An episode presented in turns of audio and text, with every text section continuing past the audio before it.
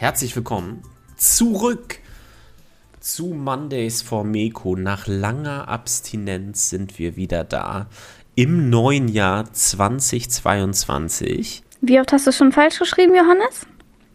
Ich auf jeden Fall ungefähr immer. Ich mache mir momentan täglich Notizen. Ja. Ich habe noch nie 2022 beim ersten Versuch geschrieben. Noch nie. Also ich kann sagen, das Schlimmste, was mir passiert ist, gerade die letzten Tage, Selbstauskunft Corona-Test. Und ich schreibe da halt irgendwie rein 1.21. Direkt. Mhm. Verkackt. Jupp. Ist mir zum Glück noch aufgefallen, aber es fühlt sich immer noch sehr merkwürdig an. Aber wir sind in einem neuen Jahr angekommen. Und auch dieses Jahr gibt es natürlich Lena und mich wieder auf die Ohren. Und da, wo wir hingehören. Auch dieses Jahr starten wir natürlich mit einem kleinen Medienphänomen. Ich muss zugeben, man muss ja so als Medienpädagoge, muss man ja immer so auf dem neuesten Stand bleiben. Und in vielen Bereichen fällt mir das wirklich sehr einfach, weil mich viele Bereiche auch so interessieren. Bei anderen Bereichen hänge ich immer so ein bisschen hinterher. Muss ich auch bin gespannt, was jetzt kommt. Mhm. Ja. So ein halbes Jahr Toleranz, finde ich, sollte man einem schon geben. Aber ich habe in den letzten Tagen von der App Poparazzi gehört. Poparazzi. Und ich glaube, wir müssen einfach mal ganz kurz drüber reden, ohne dass es heute das Thema unseres Podcasts ist. Aber kennst du Poparazzi? Ich hoffe, du hast gesehen, wie verwirrt ich geguckt habe. Nein, tue ich nicht. Aber das Johannes, hätte ich gar kein Problem. Gedacht. Das wird jetzt direkt recherchiert. Was? Poparazzi? Nee, ich kann dir was sagen zu Poparazzi. Poparazzi ist quasi so ein bisschen so ein soziales Netzwerk, sage ich jetzt mal, das so ein bisschen als Anti-Instagram bezeichnet wird. So Anti-Instagram, denn bei Instagram, ja, freu dich nicht zu früh. Sage ich ganz ehrlich. Freu dich nicht zu früh. Also Anti-Instagram, denn bei Instagram werden ja immer, also es ist keine Seltenheit, dass bei Instagram Fotos geschönt werden, mit Photoshop bearbeitet werden. Ich würde mich da 20 Kilo leichter machen mit Sixpack, das ich natürlich habe, vollkommen klar. Wieso postest du oben ohne Bilder von dir? Okay, ja, ja. Ja. Du machst also den Sixpack einfach auf den Pulli. Ja, okay. Richtig. Alles, was man sich vorstellen kann. Ne? Also also kann man Instagram überhaupt noch vertrauen? Ne? In den meisten Sachen wahrscheinlich nicht. So, logischerweise nicht, nein. Nun ist diese verrückte App Poparazzi rausgekommen. Und da kann man sich anmelden, beziehungsweise da muss man sich anmelden, ganz bewusst. Und dann bekommt man ein Profil in dieser App. Und dieses Profil, da kann man nicht einfach Fotos von sich hochladen oder kann sagen, hier, ich stelle da jetzt meine ganzen krassen Insta-Selfies da rein, sondern meine Freunde oder meine Follower, denen ich das gestattet habe, die teilen Fotos von mir. Ja. Das heißt, ich selber kann da überhaupt nicht wirklich was posten, sondern irgendwelche Leute posten Sachen von mir, Fotos von mir. Ich habe mir jetzt gerade parallel runtergeladen, übrigens. Ja. Und möchte direkt mal sagen, falls ihr euch die App runterladen möchtet, aber ihr ein Problem mit blitzenden Lichtern habt, ladet euch die App nicht runter. Es blitzt direkt, also man kriegt erstmal so eine Sequenz, krass, eines sehr schnell geschnittenen, wirklich sehr, sehr schnell geschnittenen Paparazzi-Foto, gefühlsähnlichen, würde ich mal schätzen. Ich bin noch nie von Paparazzi fotografiert worden. Ja. Einer Videosequenz, ja, du weißt, wie es ist. Ich kann hier nicht alles offenlegen. Zum Beispiel nicht meine Paparazzi-Karriere, I guess. Das ist schon, also ich habe jetzt schon eine Reizüberforderung und ich bin auf TikTok unterwegs. Es ist übel. Und zum Einloggen muss man seine Handynummer angeben, deswegen mache ich den Prozess jetzt leider nicht zu Ende. Aber ich verstehe das Konzept so ein bisschen, aber ich hätte da überhaupt keinen Bock drauf. Also es geht noch weiter, ne? Also du musst dann ja deine Handynummer eingeben und dann musst du deine Kontakte synchronisieren. Und natürlich wird das alles übertragen und so. Und dann, wenn du das nicht zulässt übrigens, dann steht da tatsächlich irgendwie so, kommt da so ein Fenster und es steht dann sowas wie, tja, wenn du keine Freunde hast, kannst du Poparazzi leider nicht nutzen. Und dann kannst du nur rausgehen. Also kannst du nichts machen mit der App weiter. Krass. Naja, auf jeden Fall, irgendwelche Personen können dann Fotos von dir machen und können die dann da hochladen. Jetzt so als Medienpädagoge, als Jugendschützer oder was weiß ich, denkt man sich natürlich, die werden sich da natürlich direkt Gedanken gemacht haben, wie das ist mit Bildrechten, mit Fotos von Minderjährigen hochladen und so weiter. Trommelwirbel, leider nein. Also natürlich, wenn man die AGBs und so alles durchgelesen hat und so, wahrscheinlich steht das da irgendwo drin, aber ich habe gerade diese Woche jetzt ein Projekt gestartet mit Neuntklässlern und dann haben wir so eine Umfrage gemacht, so ein Mentimeter mit einer Wortwolke, welche Apps sind bei euch total angesagt, und Poparazzi war eine der Top 5 Apps, die am meisten genutzt werden momentan. Krass. Okay, also nee. Es ist richtig crazy, vor allen Dingen, wenn da jetzt halt irgendwie so ein Foto von dir dann hochgeladen wird auf dein Profil, dann kannst du, also du musst das nicht vorher bestätigen, das habe ich gerade vergessen noch zu sagen, sondern es wird einfach hochgeladen und es ist dann halt auf deinem Profil. Du kannst angeblich im Nachhinein da auch noch sagen, das soll gelöscht werden und dann wird das auch irgendwann gelöscht, aber es ist halt erstmal da. Ja, also, um Gottes Willen. Poparazzi. Der Shit, ey. Bei mir nicht. Krass. Pff.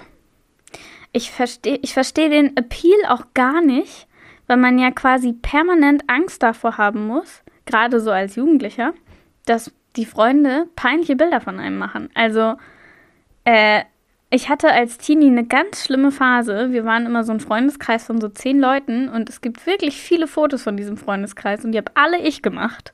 Es gibt kein einziges Foto, wo ich drauf bin. Wenn es diese App in meiner Jugend gegeben hätte, dann hätte ich einfach keine Zeit mehr mit meinen Freunden verbracht. Oh Gott. Ugh. Okay, also offensichtlich bin ich mit... Ganz schlimmer Trend. Ja, ich bin mit 23 schon zu alt für die Trends. Ups. Aber dass ich dir mal was Neues sagen kann in dem Bereich, bin ich schon ein bisschen geflasht. Dabei habe ich übrigens auch noch eine Sache erfahren. Und zwar, wie verbreiten sich Apps dann heutzutage überhaupt super schnell?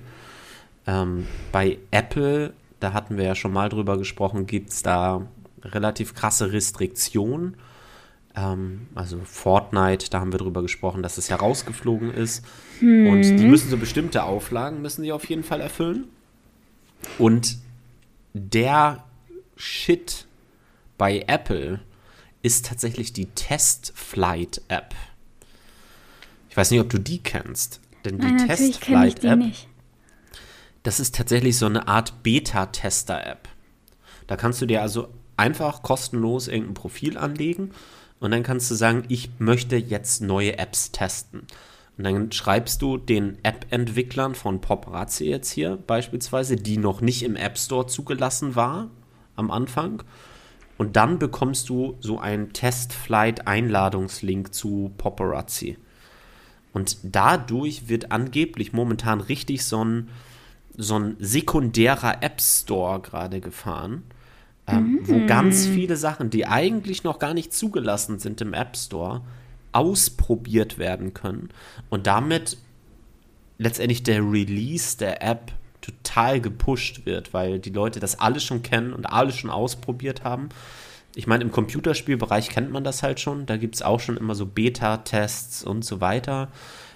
Und das ist jetzt im App-Bereich auch total präsent. Das ist super spannend. Dazu habe ich diese Woche tatsächlich wissenschaftliche Literatur gelesen. Achtung, es folgt ein Exkurs. Dass dadurch, dass die Verteilung von Apps immer durch Google Play oder durch den App Store geschehen muss, dass dadurch ein gewisses Monopol entsteht, weil die nehmen ja beide 30% der Einnahmen, die generiert werden durch die Apps, und auch 30% der Einnahmen der In-App-Käufe, die man bei Apple beispielsweise immer über den App Store abwickeln muss. Den kann man nicht anders machen. Ich weiß, bei Google Play war das eine Zeit lang so, dass man das auch irgendwie, dass man an eine Nummer eine SMS schicken konnte, dann hat die irgendwie 5 € gekostet und man hatte das als Guthaben in der App dann. Habe ich nie gemacht, Mama.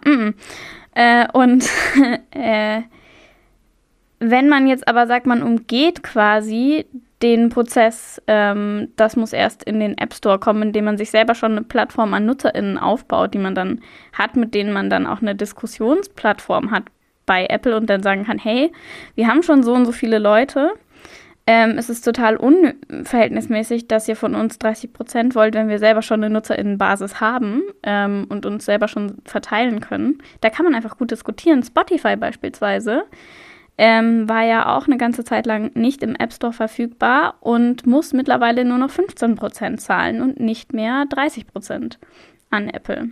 Also die Apps emanzipieren sich da gerade offensichtlich alle. Das finde ich irgendwie sehr spannend. Okay, Exkurs Ende. Johannes, worüber wollten wir heute eigentlich reden? Ja, weiß ich gar nicht mehr genau. Ich glaube, wir wollten ein bisschen über Funk sprechen, ne? Über die Funkformate.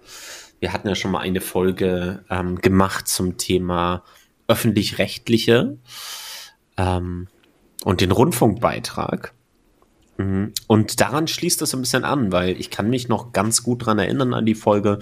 Da haben wir auch schon drauf Bezug genommen, auf diese Funkformate. Aber wir haben uns auf jeden Fall gedacht, wir müssen nochmal eine extra Folge diesen Funkformaten widmen und möchten mit euch so ein bisschen schauen in positive Formate, die Idee dahinter auch so ein bisschen und aber auch Sachen, die uns vielleicht nicht so gut gefallen. Kann es ja durchaus auch geben. Richtig. Ist ja auch immer das Schöne an öffentlich-rechtlichen Medien, dass man sie kritisieren darf, ohne sie komplett zu verteufeln. Ich fange einfach mal an. Ich habe heute nämlich, um quasi die Inception vollständig zu machen, zur Vorbereitung auf unseren Podcast über Funk einen Podcast von Funk über Funk gehört. Die haben einen eigenen Podcast, der heißt Funk.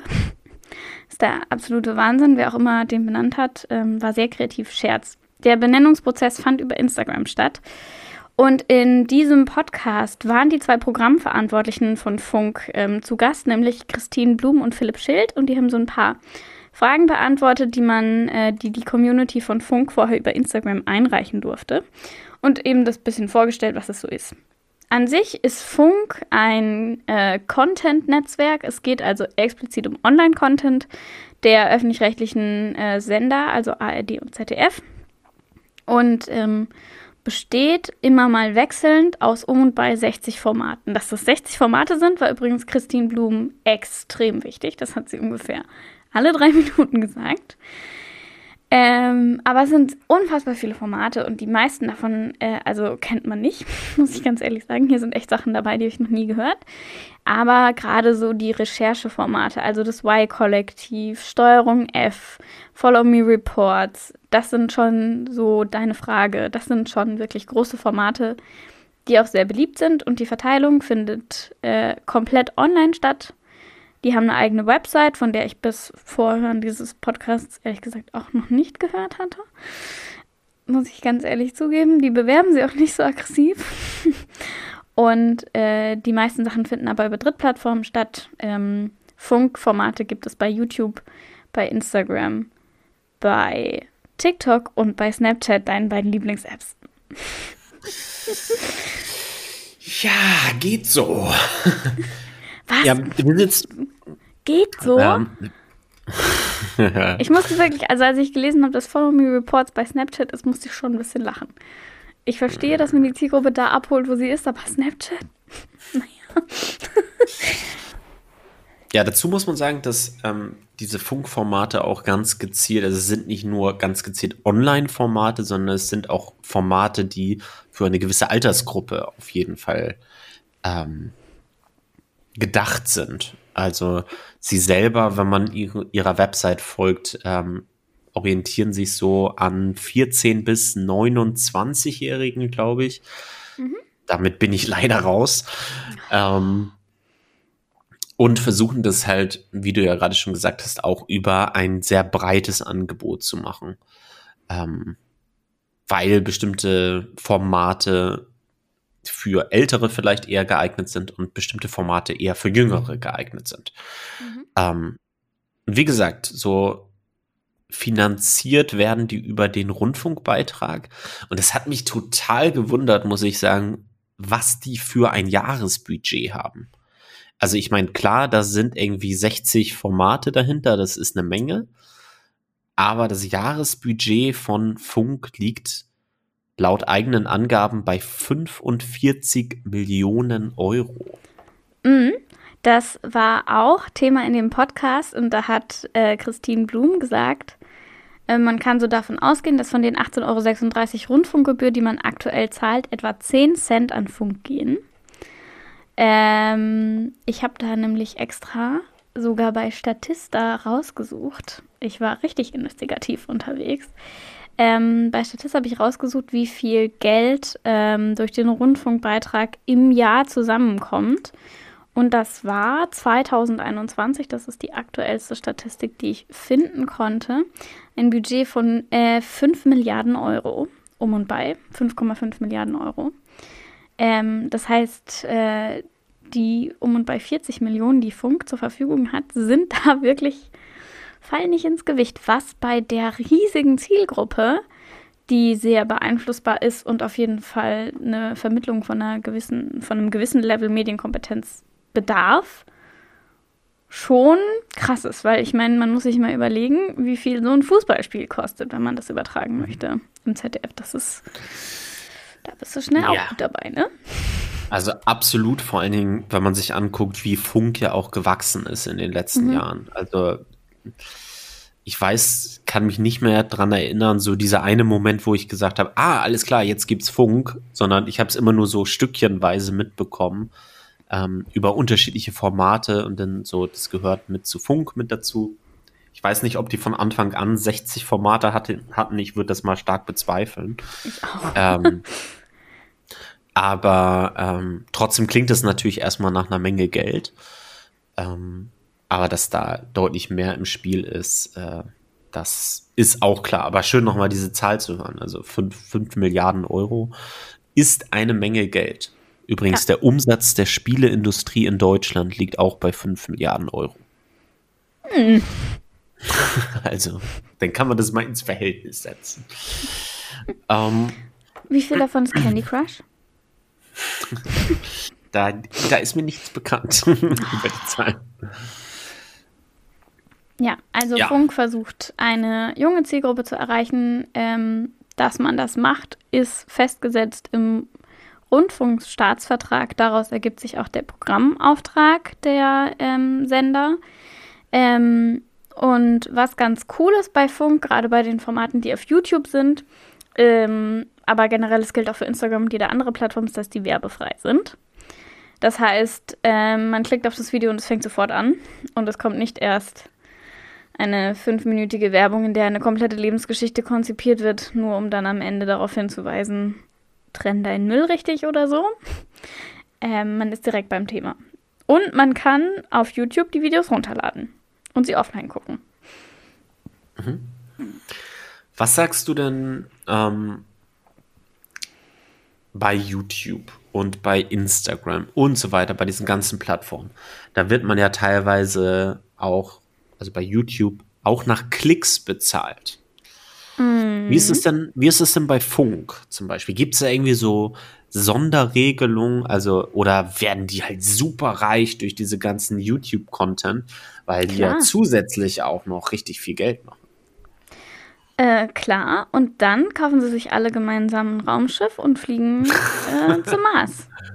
So ähnlich. Also auf YouTube, ich weiß nicht, ob das immer noch so ist oder ob das nur mal so war, aber auf YouTube war es eine ganze Zeit lang so, dass die Funkformate, die wirklich große FollowerInnenschaften haben, der Plattform YouTube Geld zahlen mussten, damit sie werbefrei bleiben. Also die kriegen keine Werbeeinnahmen und die einzigen, die pro Klick für die Inhalte von denen tatsächlich Geld bekommen, sind die Plattformen, auf denen sie ihre Sachen vertreiben. Das heißt, das ist auch einer der großen Kritikpunkte von Funk, dass Plattformen mit dem Content, den sie erstellen, Geld machen. Weil man bei YouTube ja unten drunter oder an der Seite trotzdem Werbung schalten kann und nicht direkt im Video. Und bei Snapchat, TikTok und Instagram ist ja davor und danach trotzdem vielleicht Werbung, gerade wenn Sachen in Stories sind oder so, was bei TikTok ist und bei Snapchat davor und danach, da ist dann auch alles egal. Das heißt, mit dem Geld des Rundfunkbeitrags werden Inhalte produziert, die Leute auf Plattformen halten und so dazu führen, dass die Plattformen mehr Geld durch Werbeeinnahmen generieren. Ist aber auch, im Rundfunkstaatsvertrag explizit erlaubt, dass sie über Drittplattformen verteilen. Und wer das nicht möchte, kann es ja auch einfach alles in der Mediathek gucken. Richtig, also das denke ich, also erstmal müssen sich ja gerade solche Informationsangebote, muss ja auch auf Plattformen angeboten werden, wo die Zielgruppe letztendlich unterwegs ist. Ja. Das ist ja auch so dieser Informationsauftrag, der da halt einfach besteht. Das heißt, wenn man auf YouTube, Instagram, TikTok, Snapchat und so weiter halt unterwegs ist, dann muss man diese Formate halt auch finden. Und ich meine, damit ist Funk ja auch nicht alleine. Also wenn man sich die Tagesschau anguckt und so weiter, also ARD und die ganzen öffentlich-rechtlichen Fernsehsender, die sind ja alle auf diesen Plattformen auch mit vertreten. Und wie du gerade gesagt hast, das finde ich, ist wirklich das Entscheidende hier.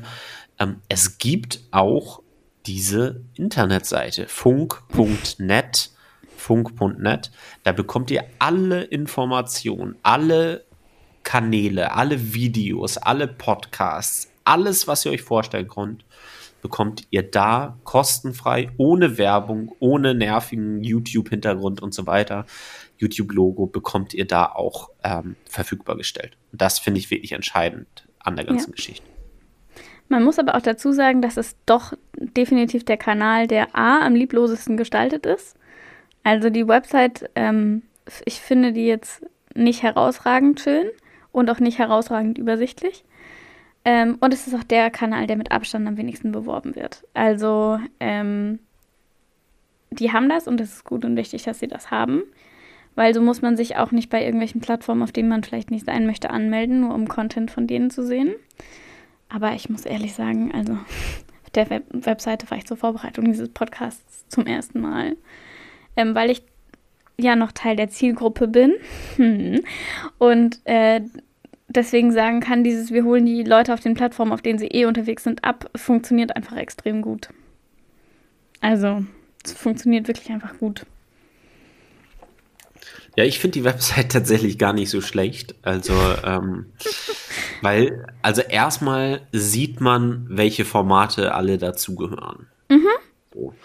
Du kannst wirklich entspannt zwischen den einzelnen Sachen hin und her klicken, ohne dass du, wenn wir jetzt auf YouTube beispielsweise wären, dass du dir vom Algorithmus dann auch noch von den einzelnen Seiten oder von den einzelnen Funkkanälen dir auch noch einen Vorschlag geben musst, letztendlich im Autoplay oder was weiß ich.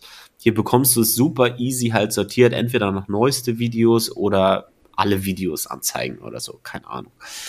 Und dann kannst du das alles schön auflisten. Klar, das kannst du bei YouTube auch alles machen, aber du suchst gezielt nach Funk, du bekommst es auf der Internetseite alles zusammen und kannst dann hast nichts Ablenkendes, dann ist auf einmal im Autoplay dann, was weiß ich, irgendwas, was du eigentlich gar nicht haben willst. Es fehlt halt, also auf erste Sicht fehlt mir halt einfach die Kommentarspalte, die bei, also gerade bei YouTube und bei Instagram und bei TikTok auch oft genutzt wird, also da reagieren die Kanäle dann halt nochmal ganz gut drauf. Was ich finde ich auch nochmal, das ist ja generell der Unterschied zwischen normalem linearen Fernsehen und Online-Sachen, dass man quasi Kommentierfunktionen haben kann und dass man auf Kommentare nochmal eingehen kann. Das ist beispielsweise bei Funkformaten, die größeren Reportagen, wo Triggerwarnungen drin sind, wo dann gesagt wird, ist dann der oberste Kommentar ein gepinnter Kommentar, also ein permanent angehefteter Kommentar, der von Y-Kollektiv beispielsweise selber nochmal.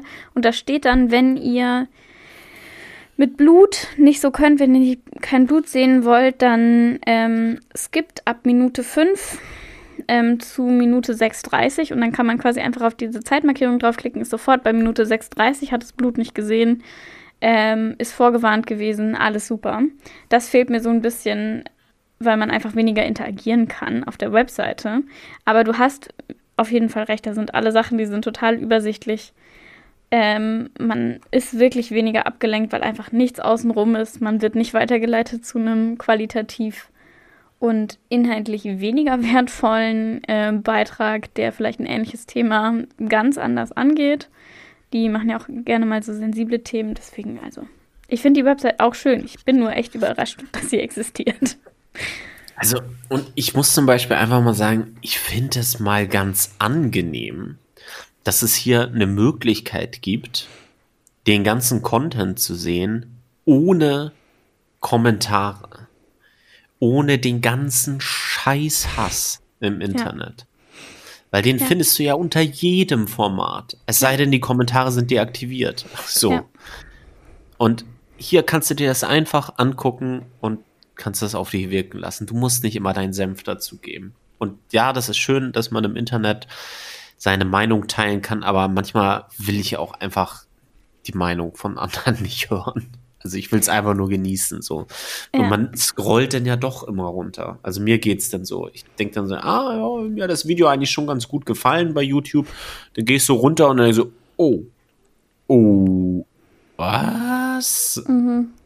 Alter Schwede, sowas sagt man doch nicht. Oder sowas schreibt man doch nicht. Mhm. Und dann liest du weiter und dann geht das ganze Spiel los. Das ist übrigens auch noch eine Sache, die Funk macht, die ich super gut finde. Die haben ein Counseling-Team für alle neuen Funkformate oder generell für alle ihre Funkformate, was im Umgang mit Hate-Kommentaren hilft. Wenn man also beispielsweise, so ganz prägnant ist mir da jetzt im Kopf, eine Doku von Y-Kollektiv, die sich mit dem Fall Lina E. und Linksradikalismus in Deutschland auseinandersetzt. Zugegeben fand ich die auch an manchen Stellen irgendwie schwierig, aber die Kommentare unten drunter waren wirklich krass. Und deswegen finde ich es gut und wichtig, auch bei rechtsradikalen Inhalten gut und wichtig, dass man dieses Team hat, was einem dann, sobald man solche Hate-Kommentare abbekommt, irgendwie zur Seite steht und einen berät. Weil mitunter sind die Funkformate ja bereits existierende Formate, die vorher ganz klein waren und dann auf einmal groß werden und dann vielleicht auf einmal voll einen auf den Deckel bekommen, das Phänomen gar nicht kennen. Und das finde ich, also das muss ich sagen, ich glaube, das wird vielen YouTubern gut tun, wenn sie das hätten. Das ist schon echt, also sehr wertvoll. Das finde ich übrigens auch ganz cool bei Funk, dass es die Möglichkeit gibt, also dass dieses Netzwerk immer erweitert wird. Das heißt, dass die halt auch ganz klar sagen, hey, wenn du eine coole Idee hast und du möchtest das irgendwie, zu Funk mit dazugehören, dann sag uns doch einfach deine Idee, das, was du machen möchtest. Und wenn uns das gefällt, dann nehmen wir dich da halt mit auf. Also, und das finde ich halt cool, dass es halt nicht einfach, irgendwer hat sich dieses Format, diese Formate überlegt und so. Und das sind alles Mitarbeitende von Funk. Und dann sagen sie so, jetzt bleibt es aber hier so, wir haben ja unsere Zielgruppe check und so, sondern es ist halt was Lebendiges, verändert sich. Ja, das habe ich in dem Podcast, fand ich das auch total spannend. Da hat nämlich der Programmchef, dessen Namen mir spontan entfallen ist, Philipp Schild, genau. Der hat da nämlich dann auch gesagt, dass Funk jetzt gerade selber an so einem Punkt ist, wo sie sagen, okay, wir müssen uns wieder verjüngen. Und deswegen haben die jetzt TikTok-Formate. Und das, ich finde es schwierig, weil ich glaube, das ist die Zielgruppe 14 bis 16, die sie damit ansprechen wollen. Ich weiß nicht, ob die unbedingt so viel auf TikTok verbringen sollten von ihrer Zeit, weil es einfach eine wirklich toxische App ist. Aber ich finde gut, dass man weiß, okay, sie sind da halt trotzdem einfach. Wir bieten jetzt da auch was für die an. Ich finde den Kanal Asia mal, naja, sehr seicht. Aber ich bin auch nicht 14. Für 14-Jährige ist es vielleicht die Erfüllung. Also es sind vor allem so Parodien so, in der Schule ist immer so wie, ich bin halt nicht mehr in der Schule. Das wird das Problem sein. Ja, aber genau das finde ich auch gut, dass man sich da so ein bisschen agil verwandelt. Ja, ich würde mal sagen, wir gucken mal auf so ein paar Formate, ganz oberflächlich nur. Und ich würde sagen, wir bleiben im Positiven und gucken uns mal so diese Liste da durch. Und vielleicht kommen wir ja alle so, wir beide jeweils auf 3 richtig coole, wo wir sagen, haben wir schon mal reingeguckt? Oder vielleicht finden wir auch was, wo wir sagen, also da würde ich vielleicht schon noch mal reingucken. Also jetzt so beim Durchscrollen vom Lesen. Aber erstmal immer abwechselnd, würde ich sagen, so, ja, vielleicht, dann sagen wir 5. Aber 5, du sollst mich halt nicht so blamieren, weil ich nicht so viele kenne. Okay, ich fange an mit Cold Mirror. Das ist einfach, also ich weiß nicht, das war wahrscheinlich schon in deiner Jugendzeit damals, vor 100 Jahren. Scherz, so alt bist du nicht, vor 50. Hat die ja auch schon witzige Sachen gemacht und das ist eine YouTuberin, die sehr offen mit ihren psychischen Krankheiten ist und auch einfach in vielen Funkformaten sozusagen recycelt wird und als Interviewpartnerin auftritt und da ganz offen drüber spricht. Die hat einfach Content gemacht, der für viele junge Menschen, gerade so zum oberen Ende der Zielgruppe hin, würde ich mal sagen, der Grundstein für Internet-Comedy war. Und die die 5 Minuten Harry Podcasts, die brauche ich einfach. Die erfüllen mein Leben mit Sinn. Habe ich dir jetzt jemand weggeklaut? Nee, auf gar keinen Fall. Also ich hätte die nicht genannt, aber hat die nicht dieses Harry Potter und ein Stein oder so? Heißt das nicht so? Ja. Und die Avengers-Synchro. Okay, die kenne ich nicht. Also Japanoschlampen. Ich fand aber auch schon, so Lord of the Weed und so, das für mich war das echt, war nichts für mich. Also war nicht so meins, aber Cold Mirror, ja, kenne ich auch durch diese ganze Harry Potter-Geschichte. Also daher auf jeden Fall. Nicht so, dass ich da jetzt fleißiger Zuhörer wäre von ihr, aber mir ist sie auf jeden Fall bekannt. Das wird jetzt hier in diesem 5 Kanäle, Formate von Funk nennen. Das wird die eigentliche Herausforderung für mich sein. Ich habe den Namen der, wie nennt man die denn überhaupt so? Funkerin? Funk-Creator? YouTuberin? Oder, also das muss doch so, was meinst du? Funk-Creator? Okay. Ich habe den Namen der Funk-Creatorin schon einmal genannt. Für mich ist sie die Beste in der ganzen Reihe. Und das ist MyLab. Da bin ich schon wirklich seit es sie gibt, seit die so richtig bekannt geworden ist. Es war ja auch vor Funk, glaube ich, schon, ne? Also die gab es ja vorher schon. Ja. Da war ich schon ein Riesenfan und habe schon immer auf Vorträgen und so weiter immer schon gesagt, ey, MyLab, hammercool. Eine Frau, eine Wissenschaftlerin, ich bin mir sicher, jeder und jede von euch kennt sie auch natürlich schon, aber was ich halt cool finde, es ist eine Wissenschaftlerin, die so verständlich wie niemand anders, wie keiner meiner Lehrer und Lehrerinnen in der Schule mir Physik, also vor allem Chemie, beibringen könnte. Also sie macht das so verständlich mit so einer Ruhe, mit so einer Souveränität, mit tollen Beispielen. Und ich weiß das von Schülerinnen und Schülern, die gucken sich teilweise diese Videos an und sagen, damit lerne ich. Und ich kann es voll nachvollziehen. Ja. Wenn ich zur Schule gegangen wäre und MyLab hätte da einen YouTube-Kanal gehabt, ich wäre ihr auf jeden Fall gefolgt und hätte damit auch gelernt. Vielleicht hätte ich dann Chemie nicht abgewählt. Ja, Chemie abwählen. Ich war ja auf einem biotechnologischen Gymnasium und konnte das nicht. Ich hätte es gern getan. Einer meiner weiteren Lieblingsformate, die das wirklich witzigerweise auch in die Richtung schlägt, weil ich das auch öfter mit SchülerInnen bespreche, ist Kurzgesagt. Da gibt es das englische Pendant in a Nutshell.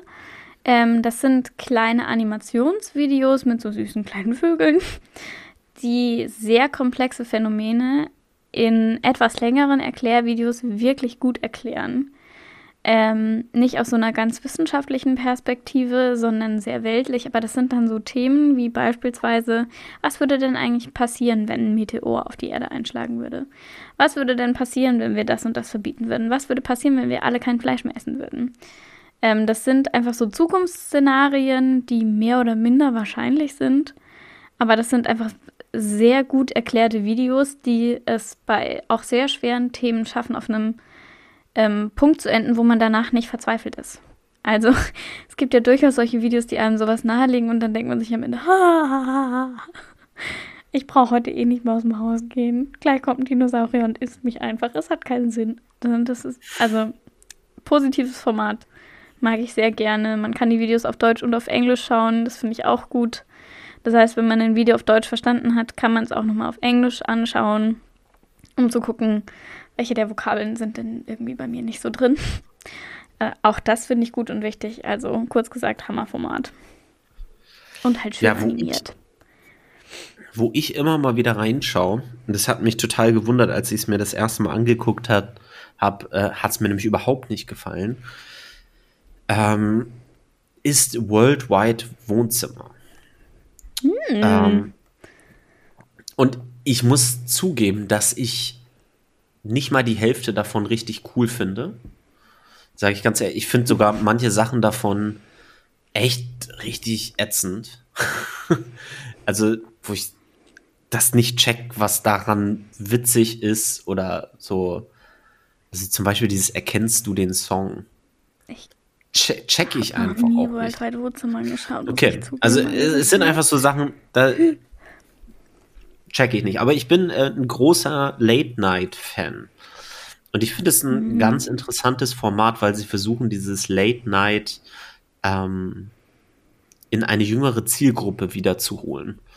Und irgendwie finde ich, die beiden Brüder sind es, glaube ich, die das machen, die haben irgendwie was. Also die haben irgendwie so eine Chemie und die sind frech und das ist eigentlich ganz witzig und die Gäste, die sich dazu holen, also ich glaube, ich weiß es nicht, ob Karl Lauterbach war, glaube ich, mal da, aber auch so, hier so Hazelbrugger oder so, die ganzen Kandidatinnen und Kandidaten und irgendwie kriegen die das hin, dass die irgendwie eine ganz coole Chemie haben, auch zu den Gästen und das gefällt mir ganz gut. Auf jeden Fall, ja. Also ich kenne es nur aus den Ausschnitten, die Hazel Brooker selber gepostet hat, aber die waren witzig. Ich mache weiter mit Mädelsabende. Das ist ein Format, was sich nur auf Instagram bewegt. Eine Plattform, wo wir ja seit Frances Haugen wissen, also der Facebook-Whistleblowerin, dass man auch intern weiß, dass das eine Plattform ist, die ganz schlecht für die psychische Gesundheit von jungen Mädchen ist. Deswegen finde ich es umso wichtiger, dass es Mädelsabende gibt und dass die mehrheitlich auf Instagram unterwegs sind und da eben in der Lebensrealität von jungen Frauen einfach Content machen über alle Dinge, die junge Frauen betreffen. Das ist ganz explizit kein Kanal, der sich an Männer richtet. Also ich glaube, nichts hat mich jemals so vom Hocker gerissen, wie das Video von Mädelsabende darüber, wie viel Instagram-InfluencerInnen bekommen für Postings, die sie machen, so in Einschätzungen. weil das wirklich unsagbar viel Geld war für unsagbar geringe Gegenleistungen. Also ein Post und eine Story, 1.500 € oder sowas. Und ich dachte, ey, ich fall weg. Finde ich, ist einfach ein wirklich informativer Kanal, den ich mir auch selber noch gerne anschaue, weil da einfach gute Sachen drauf sind, die auch für 23-jährige junge Frauen noch interessant sind.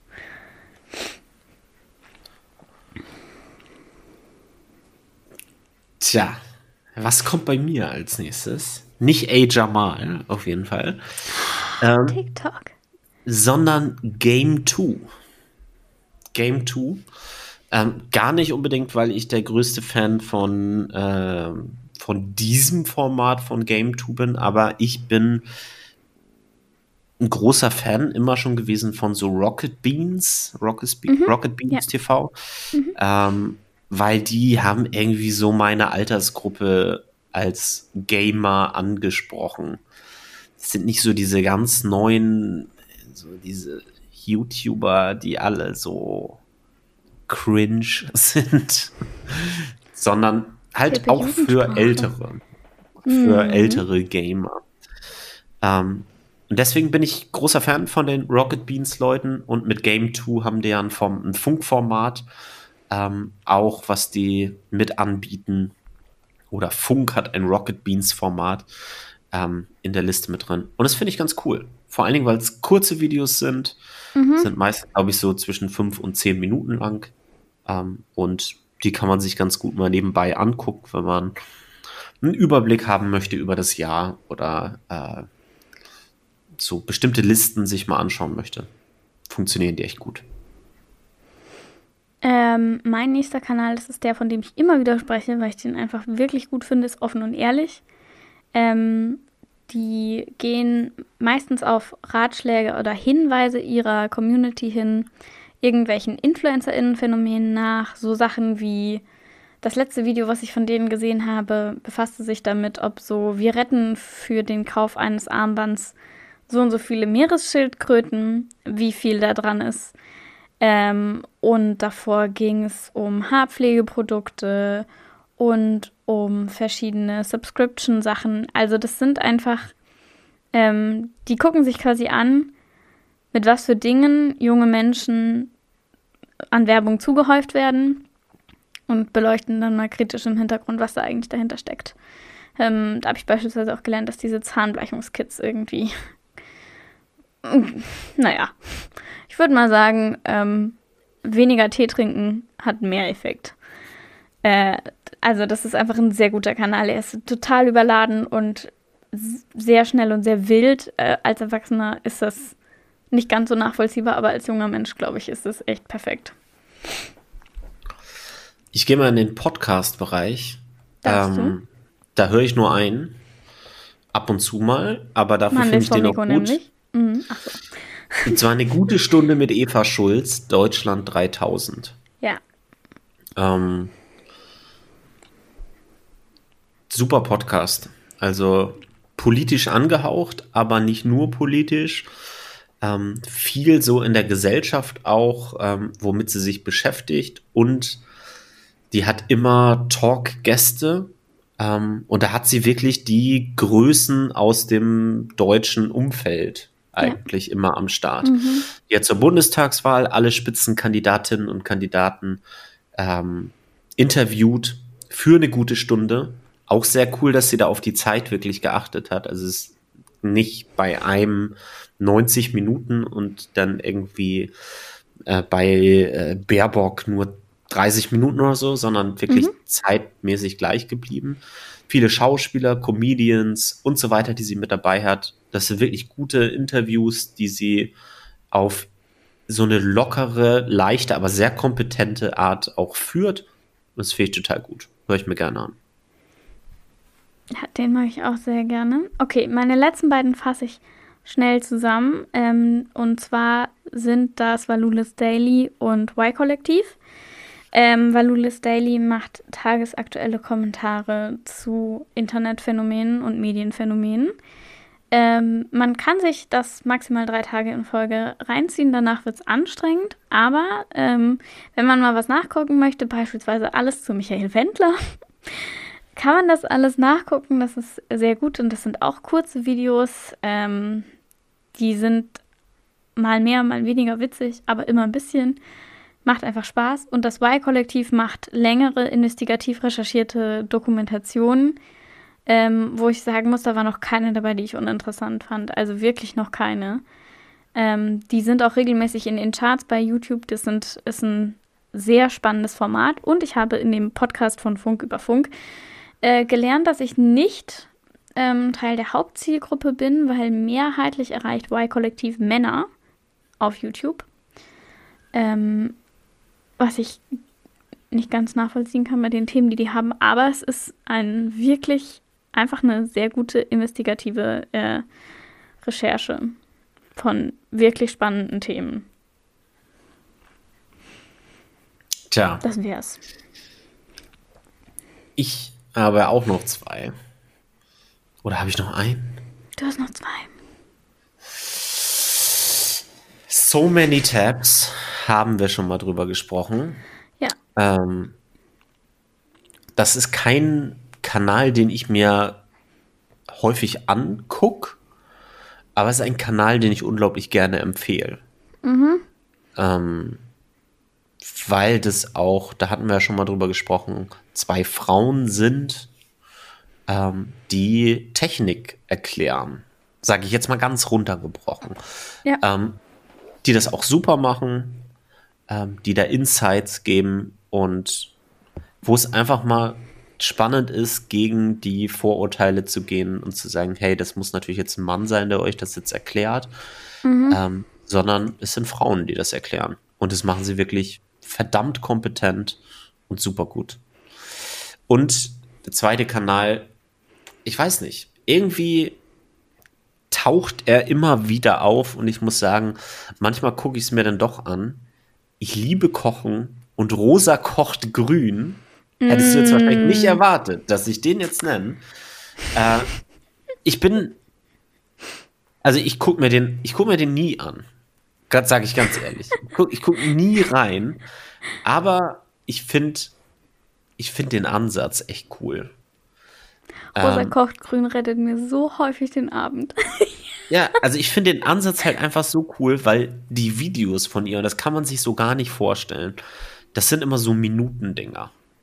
Maximal, würde ich fast sagen. Ne? Also es gibt einfach so 25-Sekunden-Dinger und man denkt sich so, und damit soll ich jetzt irgendein Rezept jetzt irgendwie so rauskriegen? Keine Ahnung, was soll ich denn da machen? Und du guckst dir das an und das sind richtig coole Ideen, die sie da halt liefert. Die sind schnell gemacht, die sind einfach, die sind grün. Also und ich weiß nicht, du hast damit wahrscheinlich eher weniger ein Problem, aber ich bin zum Beispiel auch nicht Vegetarier oder Veganer, aber ich würde ganz gern vegetarischer oder veganer leben.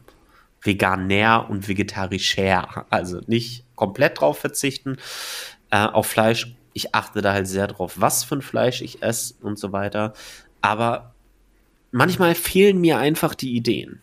Und dann denke ich so, ich will jetzt nicht schon wieder Ofengemüse machen. Und ich will jetzt nicht schon wieder irgendwie so eine Gemüsepfanne machen. Keine Ahnung, was weiß ich. Ja. Und wenn man sich dann mal diese kurzen Clips von ihr anguckt, dann kann man sich da richtig gut inspirieren lassen, weil sie crazy Ideen hat. Und es ist, also das Schöne bei Rosa kocht grün, ich liebe den Kanal.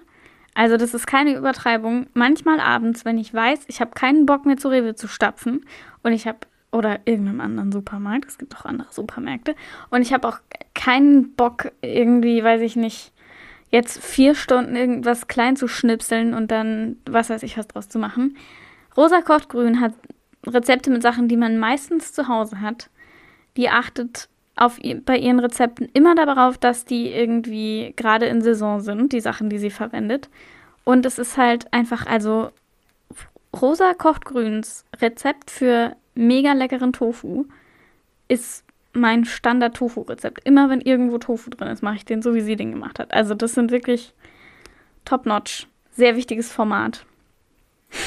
Das ist wirklich ein also, sehr wichtiges Format. Wie gesagt, also ich guck es wirklich fast nie. Aber wenn ich es gucke, bleibt man dann auch irgendwie hängen. Also ich weiß nicht, ich gucke dann halt immer so, dann mal so 10 von den Dingern hintereinander und denke so, Alter, was krass, das will ich auch machen. Mhm. Und dann, ja, das ist Scheiße, so, das gerade halt meistens, gegessen. Das meiste, also was man halt meistens so braucht, was so vielleicht, was man vielleicht nicht zu Hause hat, ist Sojasauce. Aber alles andere, ach, das ist toll. Nee, Rosa kocht grün hat mein Herz. Da sind wir aber gleich direkt bei einem der größten Kritikpunkte von Funk, aber generell der öffentlich-rechtlichen Kanäle, aber bei Funk im Speziellen, dass das so unterhaltend ist. Also viele der Formate von Funk, Asia Mal beispielsweise, oder auch Formate wie beispielsweise Brudi, wo sich 3 Brüder miteinander unterhalten, das sind Unterhaltungsformate. Und man könnte jetzt ja sagen, Mensch, 40 Millionen Euro im Jahr ist schon ganz schön viel Geld. Dafür, dass da jetzt eine Tante in ihrer Küche steht und Sachen zusammenschnippelt. Es gibt so viele Kochrezepte kostenfrei auf Instagram. Ich brauche keinen deutschen, gebührenfinanzierten Kochkanal. Was würdest du da entgegnen? Würdest du da was entgegnen? Oder würdest du sagen, stimmt? Also, erstmal gibt's super viel, natürlich, klar. Aber folgendes Problem. Erstmal musst du wirklich krass suchen, damit du bestimmte Sachen findest. Also, ich habe es versucht und ich versuche es auch immer noch, gesunde Rezepte zu finden. Ich esse nicht nur gesunde Rezepte, das will ich damit nicht sagen. Aber ich suche immer wieder so gesunde Rezepte. Aber ja, wie machst du das denn? Also, ich sag jetzt mal so, Google, gesunde Rezepte, vegetarisch. Gibst du ein und dann kommst du immer auf die gleichen 3 Seiten oder so. Und vielleicht ist eine dieser 3 Seiten Chefkoch und dann Halleluja, viel Spaß und viel Erfolg bei Chefkoch, ein Rezept erstmal direkt zu finden, was dir richtig gut gefällt. Und ich sag nicht, dass alle Rezepte, die jetzt bei Funk angeboten werden, bei Rosa kocht grün oder so, dass die alle total mein Rezept sind und so. Aber es wird hier auf einer Plattform erstens darauf geachtet, gesunde Rezepte oder schnelle, grüne, also hier vegetarische Rezepte, vegane Rezepte da zu haben.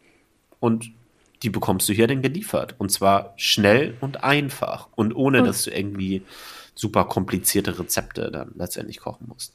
Und was ich auch noch ganz wichtig finde, erstmal auf einer Plattform, die für Jugendliche, also es ist einfach leicht teilbar auf Instagram, du kannst einfach deinen Freunden schicken. Und da steht jetzt nicht Martha Stewart vorne oder Jamie Oliver, sondern eine junge Frau, die auch öfter mal sagt, boah, das ist irgendwie daneben gegangen hier, ne? Ich mache das jetzt nochmal. Die gleiche Sprache verwendet. Das ist einfach ein krasses Angebot auf Augenhöhe. Ja. Sie sagt dann halt auch nicht so, übrigens hier, diese Pfanne, die ich hier gerade benutze, ne, die könnt ihr übrigens unten in der Videobeschreibung auch bestellen und so, dann nutzt ihr halt auch die gleiche wie ich. Die ist nämlich wirklich super gut und die kann ich euch nur empfehlen. Ich erzähle euch mal in den nächsten 60 Sekunden, erzähle ich euch mal weiter noch was über diese Pfanne. Und später erzähle ich euch noch über mein unglaublich tolles Messer, was ich hier übrigens auch habe. Und mein eigenes Kochbuch. Und das eigene Kochbuch, was ich auch noch so. Schön und gut, dass du mir sagst, also es gibt ja durchaus Personen, die wollen dann diese Produkte haben, die da auch verwendet werden. So. Aber es ist ja Teleshopping, sage ich jetzt mal. Ja, ist wirklich. Instagram ist nur Teleshopping. Oh, Johannes. Tja. Okay, das ist eine Erkenntnis. Aber das ist jetzt ja hier der Kochkanal, den ich jetzt gerade verteidigt habe. Es gibt ja natürlich immer noch den Vorwurf der Unterhaltung, die im Vordergrund steht da jetzt, sag ich jetzt mal, anstatt die Informationen, die man halt bekommt.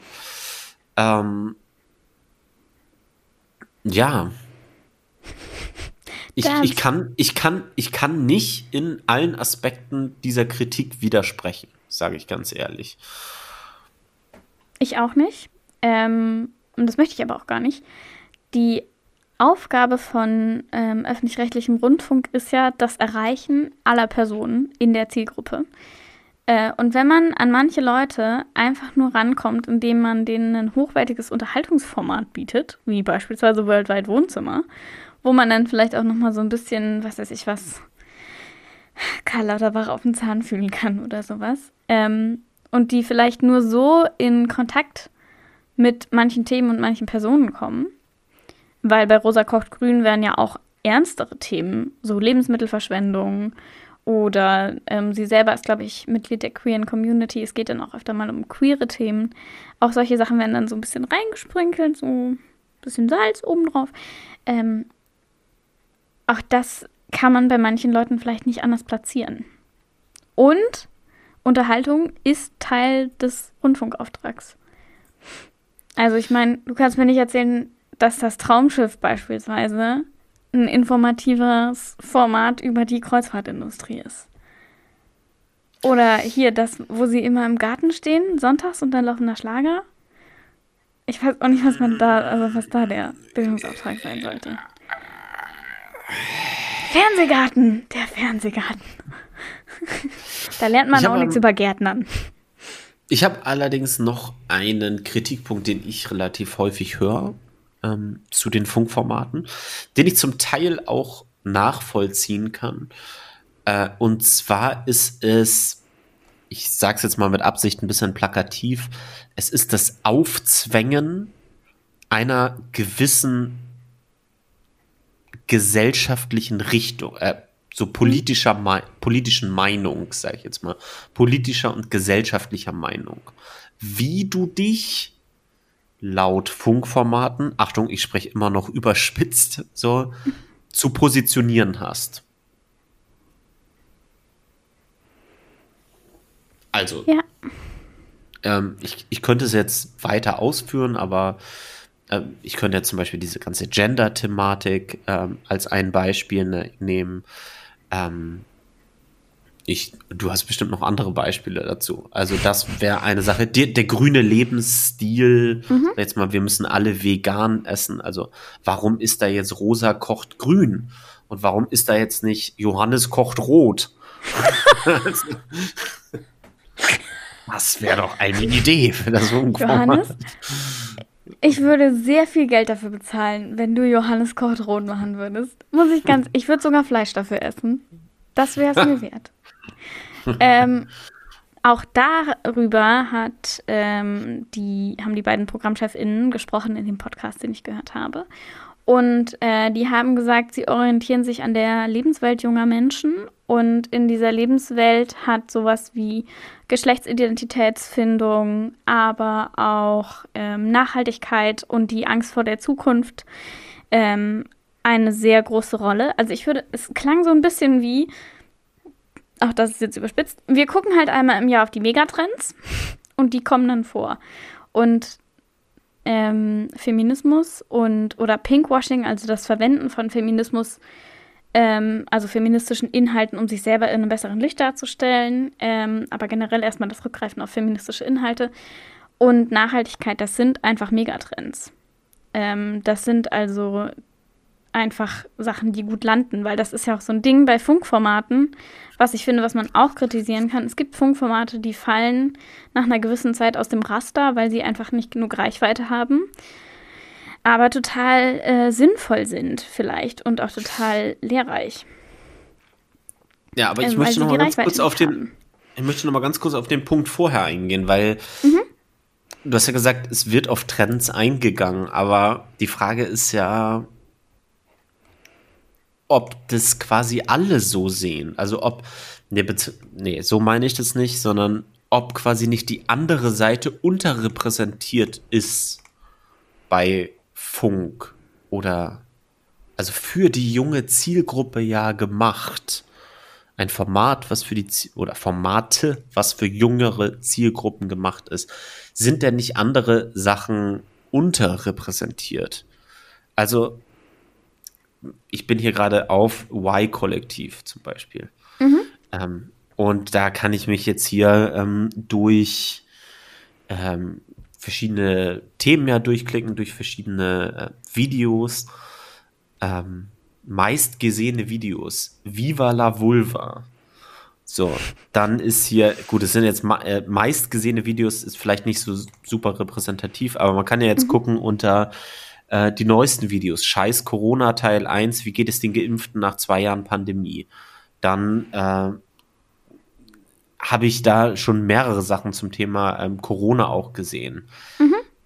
Dann zum Beispiel hier die deutsche Impfgegner-Kolonie, Querdenker-Exil und so weiter. Mhm. Das ist schon ein sehr überspitzter Titel, ne? Ja, also ich glaube, das nicht manchmal zu einseitig berichtet auf diesen Formaten. Das ist eine Kritik, die ich auch öfter gelesen habe, aber in eine ganz andere Richtung, nämlich dass vor allem Follow-me-Reports und Reporter und das Format Leroy will's wissen, das sind alles so Formate, wo Einzelpersonen zu ihren Lebensschicksalen befragt werden quasi, kann man so zusammenfassen, dass da ganz oft eine objektive dritte Meinung von Fachpersonen fehlt. Also wenn man mit Drogenabhängigen spricht, fehlt beispielsweise die Meinung von einem Drogenarzt. Oder mit, was weiß ich was, ich glaube, ich weiß es nicht mehr. Also es war auf jeden Fall immer so, uns fehlt da irgendwie eine Sachmeinung. Genau, da hat eine junge Frau über den Tod eines nahen Angehörigen mit einem Medium gesprochen, also mit jemandem, der sagt, ich kann quasi auf die Welt der Toten zugreifen und von da eine Meinung einholen.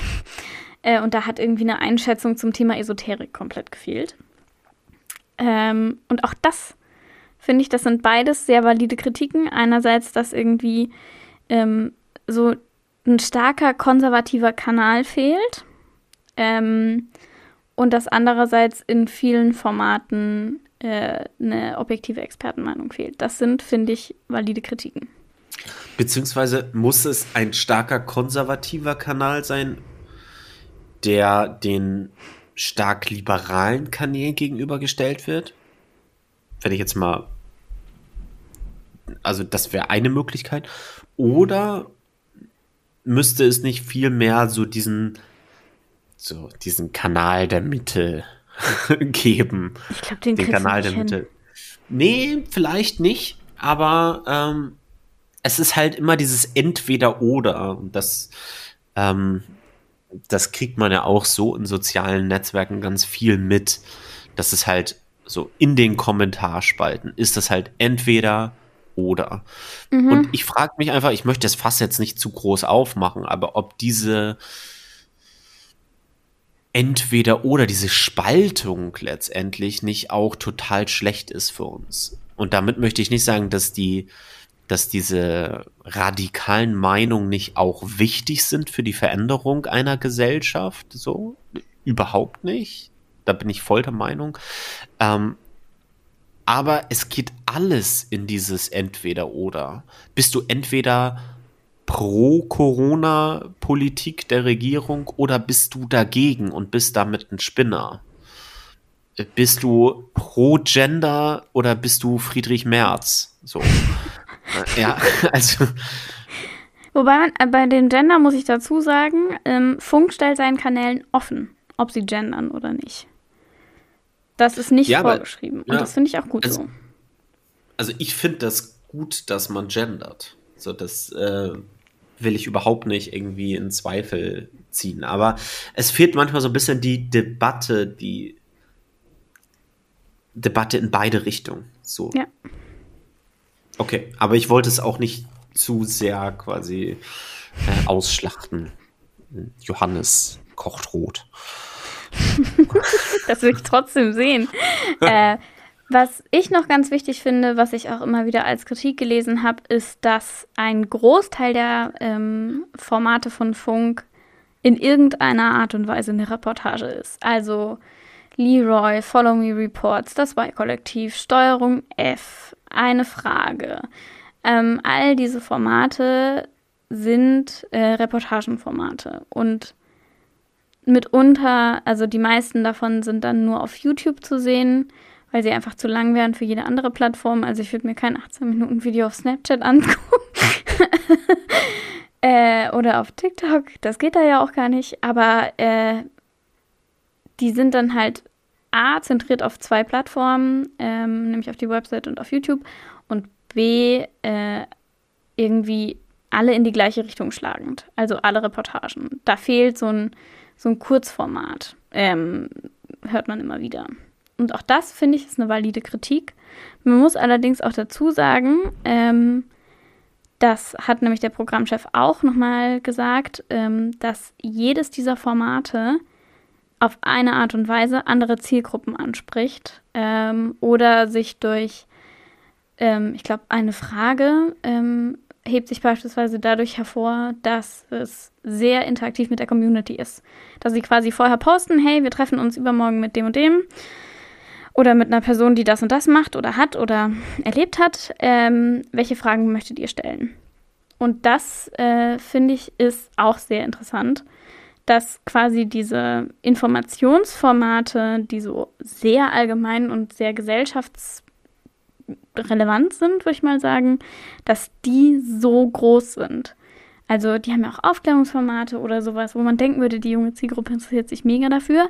Aber der Anspruch der jungen Menschen und der Zuspruch zu diesen gesamtgesellschaftlichen Themen und der Betrachtung dieser Themen ist wohl so groß, dass man eben so viele Reportageformate braucht.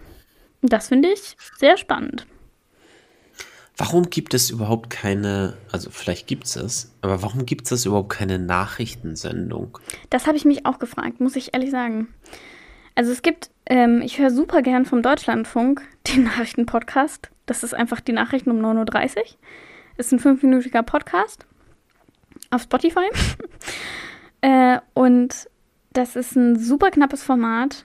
Es ist alles drin, was man braucht. Und sowas fände ich ehrlich gesagt, so einen Tagesrückblick oder sowas. Was ist heute passiert? Welche Themen waren heute relevant? Warum waren die vielleicht relevant? So eine Einordnung, das fände ich auch von Funk richtig cool. Ist wahrscheinlich halt aber sehr kostenintensiv, ne? Wenn man 60 Formate betreiben möchte und 40 Millionen Euro hat. Und eins davon muss ein tagesaktueller Nachrichtenpodcast sein. 5 Millionen pro Jahr geht doch noch. Also.